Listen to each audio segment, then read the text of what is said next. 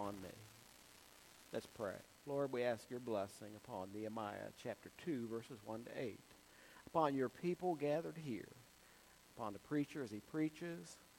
Ask for the Holy Spirit's wisdom, but also the Holy Spirit's presence.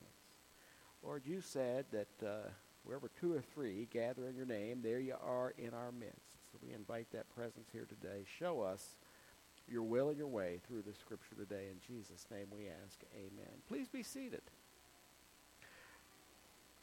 It's not very big letters. I need to get better at this. But uh, if you were to see that today, what it says is an anchor for your soul or a hope for your future. And it occurred to me this morning when I was getting ready to come down here that probably a better title would be an anchor for your soul and and a hope for the future. But you can decide that when you're done. Let's walk through this one verse at a time. You know, it's funny when I was working on this this week, I said, "Oh, this is going to be a short message." By the end of the week, I'll do my best. Are you warm enough? Travis, could you pass along the message to Debbie that the switch upstairs needs thrown? Thank you. Let's take this a verse at a time. In the month of Nisan in the 20th year of King Artaxerxes, when wine was before him, I took up the wine and gave it to the king. Now I had not been sad in his presence. Nehemiah was the king's cupbearer, as I told you last week. And he comes to the king and he says that before this I had never had reason to be sad in the king's presence. Now you need some context. You need to know that last week we talked about the fact that when his brothers came from Judah, he asked, How's Jerusalem? How's the holy city? And the word that came back was, Well, it's in ruins. Its gates have been, been torn down, and it's been destroyed by fire. And so Nehemiah, you'll recall, uh, was brokenhearted about that. He went and wept. He went into mourning. And uh, as I'm going to tell you in a few minutes, he actually does not come to the king until this month, the month of Nisan. Uh, reason that's important is because the first chapter told you the month. I am not literate in Hebrew months, in the Jewish months, but I can tell you that four months passed. So from the time that Nehemiah got word of how bad things were, he waited four months before he came to the king and had presents to ask uh, about his situation. And so the king says this in the second verse Why is your face sad, seeing that you are not sick? This is nothing but sadness of heart. Then I was very much afraid. The king recognizes this sadness. The king asks about it. And when it says that Nehemiah is afraid, you need to know that Nehemiah needs to be afraid. This is the king that, it, you recall from last week, I told you had halted the rebuilding of the wall before. Nehemiah knew that. It was never proper to be sad in the king's presence. The king did not need to be bothered with other people's problems often kings of this time, if, if things looked bad this way for someone, they would simply say, Get out of my presence and never come back. And the truth is, you might not actually be able to come back because he may have you put to death. And so Nehemiah said to the king, Again, let the king live forever. Why should my face not be sad? The city, the place of my father's graves lies in ruins, and its gates have been destroyed with fire. Now, there's something I didn't mention to you when I read this through in the first reading, and that is take note that he says, the city, the city, the place of my father's grave. Do you note that he doesn't say what city? Remember what we talked about last week. Ezra had gone back with the idea of rebuilding them walls, and the king stopped it. Nehemiah knows this. Maybe, maybe, I don't know that this is true, but maybe Nehemiah said, you know, if I tell him what city, this is going to get ugly.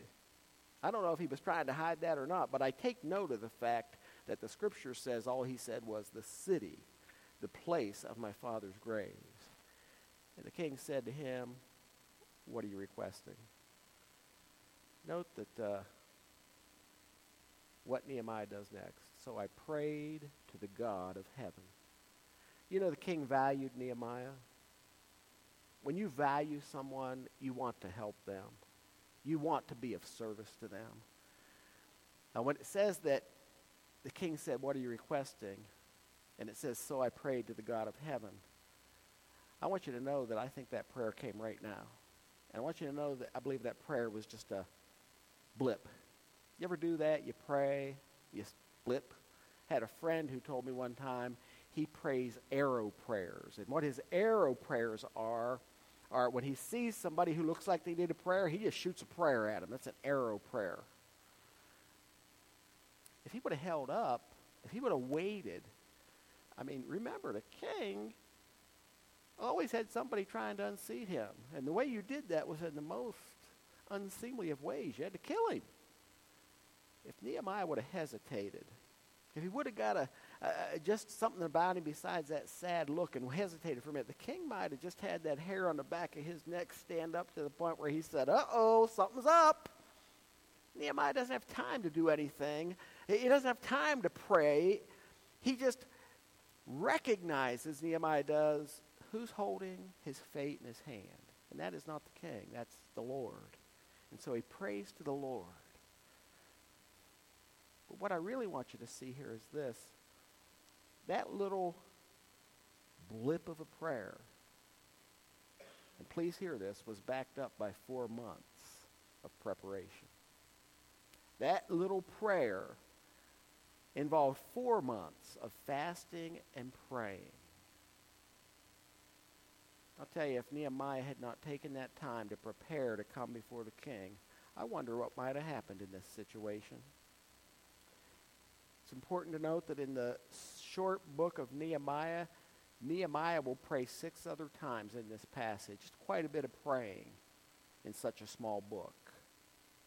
But Nehemiah knew his need. And I said to the king, if it pleases the king, and if your servants found favor in your sight, send me to Judah to the city of my father's graves that I may rebuild it. It's a pretty simple verse right there. Can I go and rebuild my father's city? The king said to me, the queen sitting beside him, How long will you be gone? When will you return? So it pleased the king to send me when I had given him a time. And when you get into this book and you read about him rebuilding that wall, you're going to find it took him something like 54 or 55 days. But do you know how long he stayed? 12 years. 12 years. Remember, he asked the king, he's going to ask the king in the next couple of verses for letters to get there, but also for wood, for stuff to build. And one of the things he asks for is for his own house, for the house that I'll reside in. That was a clue to us that he wasn't gone for just 55 days.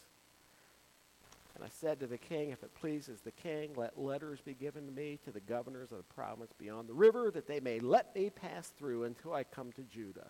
So he gets the letters to get through, and a letter to Asaph. Did that slide change? Yes, it did. And a letter to Asaph, the keeper of the king's forest, that he may give me timber to make beams for the gates of the fortress of the temple, and for the wall of the city, and for the house that I will occupy. And the king granted me what I asked for. And the good hand of my God was upon me. He gets letters for provisions, and he recognizes the hand of God upon his life. You know, I want to go back for a minute to those four months. I want to talk about them. I'm going to talk about three things today, and then we'll get to the bottom line. I want to talk about those four months and the investment of waiting. Why did Nehemiah wait before he went to the king. Wait, waiting for Nehemiah was waiting for the Lord's direction. The book of Hebrews, chapter 6, and verse 12, it says this Through faith and patience, we inherit God's promises. Do you ever get impatient? You ever just get impatient? I get impatient. You ever been impatient with God? Through faith and through patience, we will inherit the promises told you before, but I'll never forget it.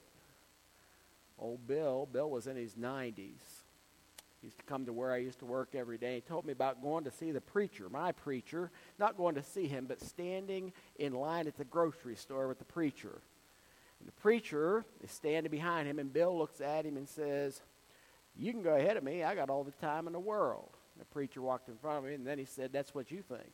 Uh, sometimes patience is a virtue. Through faith and patience, we inherit the promises. Isaiah said, He that believes should not make haste. I want you to think about that. He that believes should not be in a hurry. Because sometimes true faith brings calmness to our heart. Sometimes true faith keeps us from rushing into things that we shouldn't rush into. Sometimes waiting helps us to trust God for what we would otherwise try to do on our own. Sometimes it's important to just wait and pray. When Moses got to the edge of the uh, uh, of the river and he didn't know how he's going to get across and the people began to cry out and say why didn't we stay in egypt i want you to hear what moses said fear not and stand firm did you hear that that word stand firm is wait fear not and stand firm and see the salvation of the lord which he will work for us today god speaks and says be still and know that I am God. Be still. Just be still and wait. Nehemiah earned, learned rather, the importance of the investment of just waiting on God. But something Nehemiah didn't miss was the inspiration of the past. Why was he rebuilding that wall? I said to the king, Let the king live forever. Why should my face not be sad when the city, the place of my father's graves, lies in ruins? Its gates have been destroyed with fire. You hear what he said? The place of my father's graves. You get down to the fifth verse, he'll use that phrase again. If it pleases the king, and if I found favor in your sight, send me to Judah, to the city of my father's graves. Did you hear the respect that Nehemiah had for his ancestors? You got to know he wasn't referring to Abraham and Isaac and Jacob. They weren't buried there. He wasn't even referring to King David 500 years before him. King David was buried in the city of David, Bethlehem.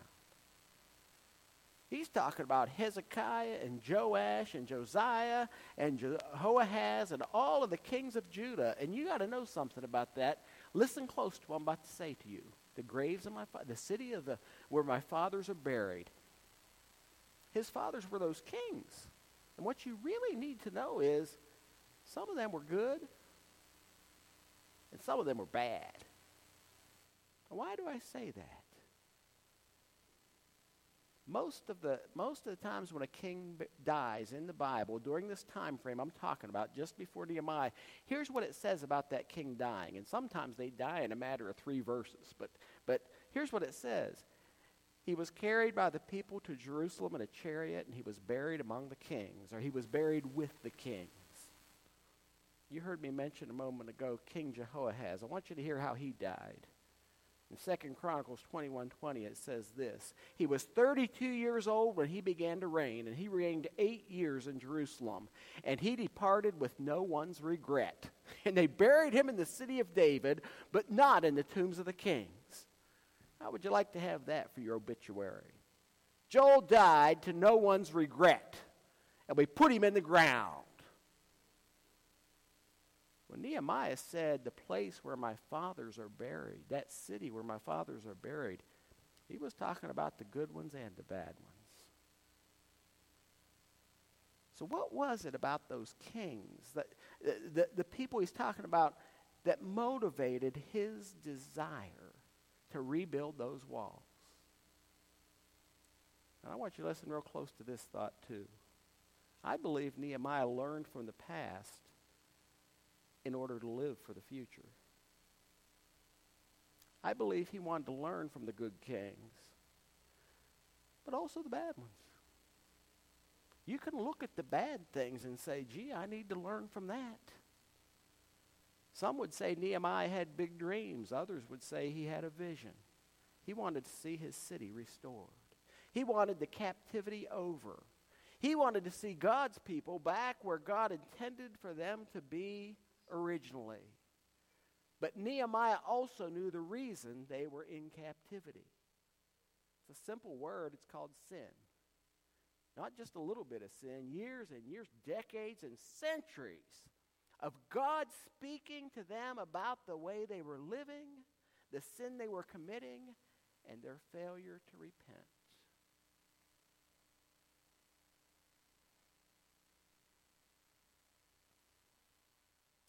The way I know that that's what Nehemiah knew is because of what we talked about last week. Here's his prayer we talked about last week. The remnant there in the province who had survived the exile was in great trouble and shame. The wall of Jerusalem is broken down, its gates are destroyed. That's when his brothers came back and told him how things were. And listen to what it says As soon as I heard these words, I sat down and wept, and I prayed, and I mourned for days, and I continued fasting and praying about Jerusalem. I want you to look at this. Oh Lord God, let the heaven, the, great and awesome God who keeps covenant love with those who love him and keep his commandments. Let your ear be attentive, your eyes be open to hear the prayer of your servant that I now pray this day before you and night for the people of your Israel, your servants, confessing the sins of the people of Israel which we have sinned against you. Even I and my father's house have sinned. We've acted corruptly against you, and we've not kept the commandments, the statutes, the rules that you commanded your servant Moses. What I want you to see is he was talking about those fathers that are buried in the city, and what he said was is they were sinners. What he was saying was they didn't have it right all the time. And Nehemiah is willing to honor their memory without sugarcoating their reality. He was a good man may sound great at the side of a casket. But to the child who was raised by that person and beaten by that person and watched his mother get injured by that person day by day, those words mean nothing but he probably learned something. Nehemiah didn't want to destroy their memory. He didn't want to live as if this never happened. Are you with me? He wanted to recognize it, confess it, learn from it, and get on with it. You see, our past. Oh, I'm going to ruin my bottom line. Let me hold that thought. You see, your past can help to guide you into your future, or it can hold you like an anchor to a past that's unhelpful.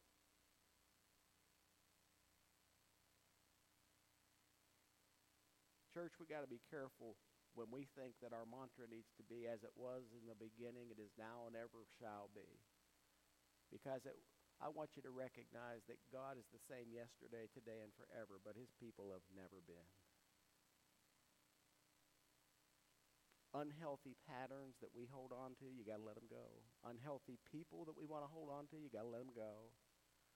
When the future is at stake, literally life or death, you got to learn from the past and use that wisdom to form your future. Never forget that Nehemiah prayed and asked for forgiveness for sins he never committed. He didn't try to duplicate the past.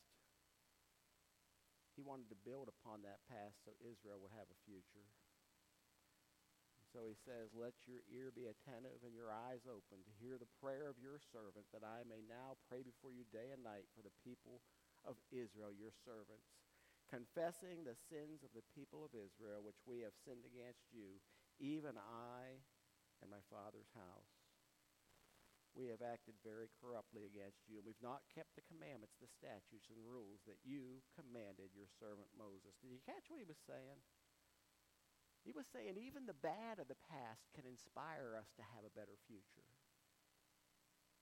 You realize that God uses the good and the bad? Scripture says all things work together for the good to those that love God and are called according to his purposes.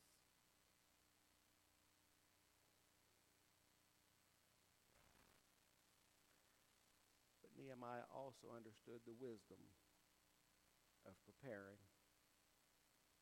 Remember the fourth verse? The king said to me, What are you requesting? So I prayed to the God of heaven. I've already told you this, but I'm going to say it again. The prayer was short because the preparation was complete. For four months, Nehemiah waited and he prepared.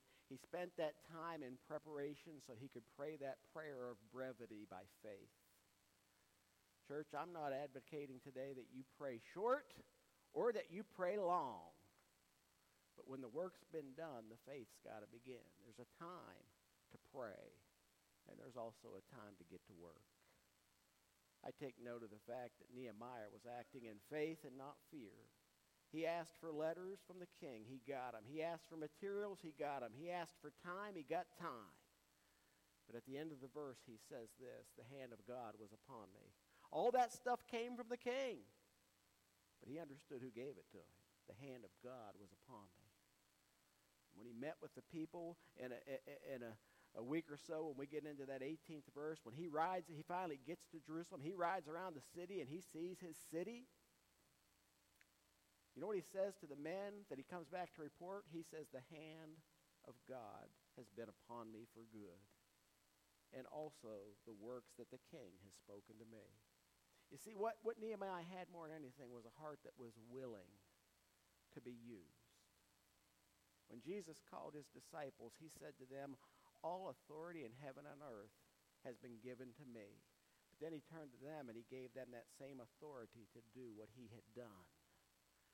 Called those disciples, he said to them, Go to the lost sheep of the house of Israel, preach as you go, the kingdom's at hand, heal the sick, raise the dead, cleanse the lepers, cast out demons. Then he throws this in there. You received without pay, give without pay. Acquire no gold or silver or copper for your belts, no bag for your journey, no tunics or sandals, or a staff for the laborer, because the laborer deserves his food. You know what Jesus was saying? Go by faith. Go by faith. And here's the point with Nehemiah that I want you to get. Your past should never be an anchor. Our past should never be an anchor. It should be a rudder.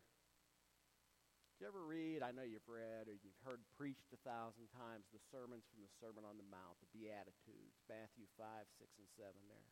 You ever notice how Jesus starts that? He says, I have not come to destroy the law and the prophets. I've come to fulfill them. And then he goes on to say things like this You've heard that it was said, don't commit adultery. Yeah, that's one of the Ten Commandments. We heard that. He says, but I'm going to tell you something. If you look on a woman the wrong way, you've already sinned anyway. You've heard it said, don't commit murder. Yeah, that's one of the Ten Commandments too. Yeah, but I'm going to tell you something. If you say to somebody they're an idiot, you've committed the sin already. Jesus says, I didn't come to destroy that. That was good. But I came to show you how to live it.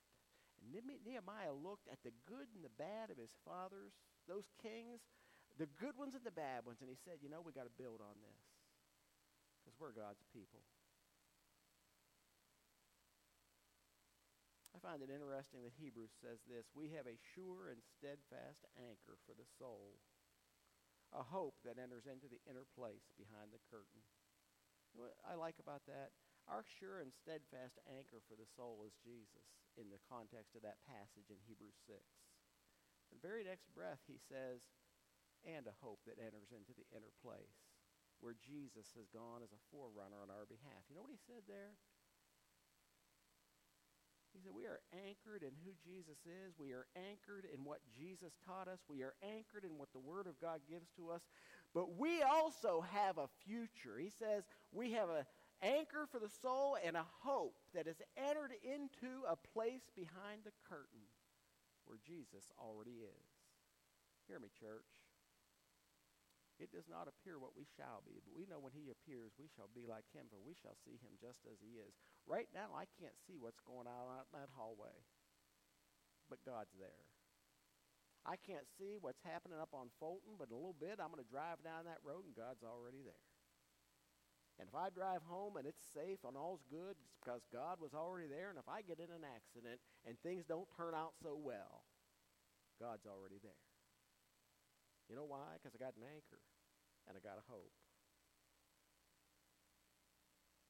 It's interesting how we deal with things. When Sodom was going to be destroyed and Abraham showed up to save them, Lot got out. but his wife looked back. Did you ever catch that? Lot got out, but his wife looked back.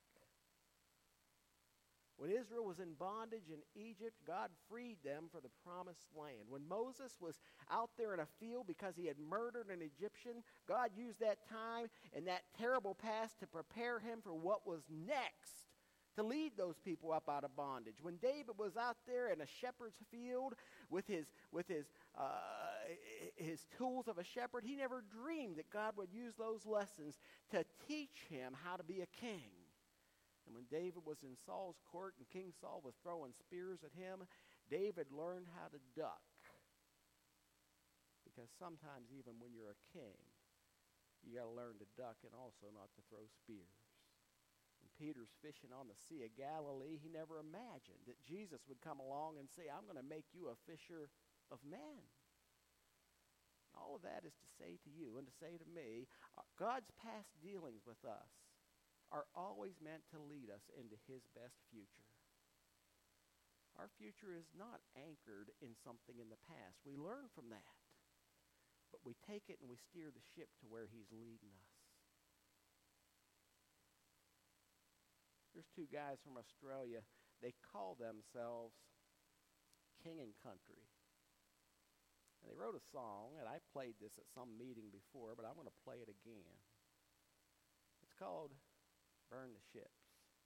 And the reason I'm playing it is for this reason. One of these guys' wives got a drug addiction. And one day she woke up and said, I'm going to flush the pills. And that's the end of that. She flushed the pills, and that was the end of that. She set that past behind her, she moved into a brighter future. You know what Jesus died on the cross for? For that ugly past we have to have a much better future. And we can learn from all that, and we can, we can understand that that's there. But we always have to understand that our anchor is not what we did, it's who saved us from it. And our hope is not in what we did, but rather in where he's taking us to. So with that in mind, uh, we're going to play this. I need to say to the people that may be online, you go look that up on YouTube because I don't have the rights to play this for you. And that's Eric's clue to shut down Facebook. God bless you as you go. You can pray on your own today. And um, as you go, Eric's now going to play that for us right here.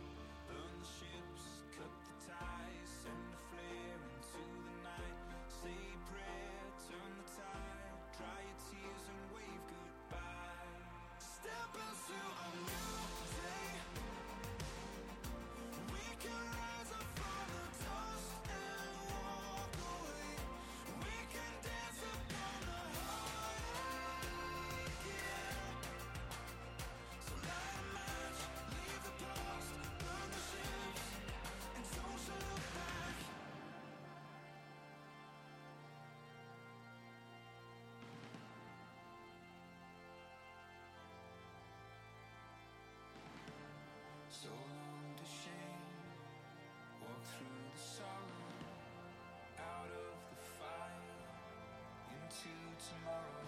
So fast appealing.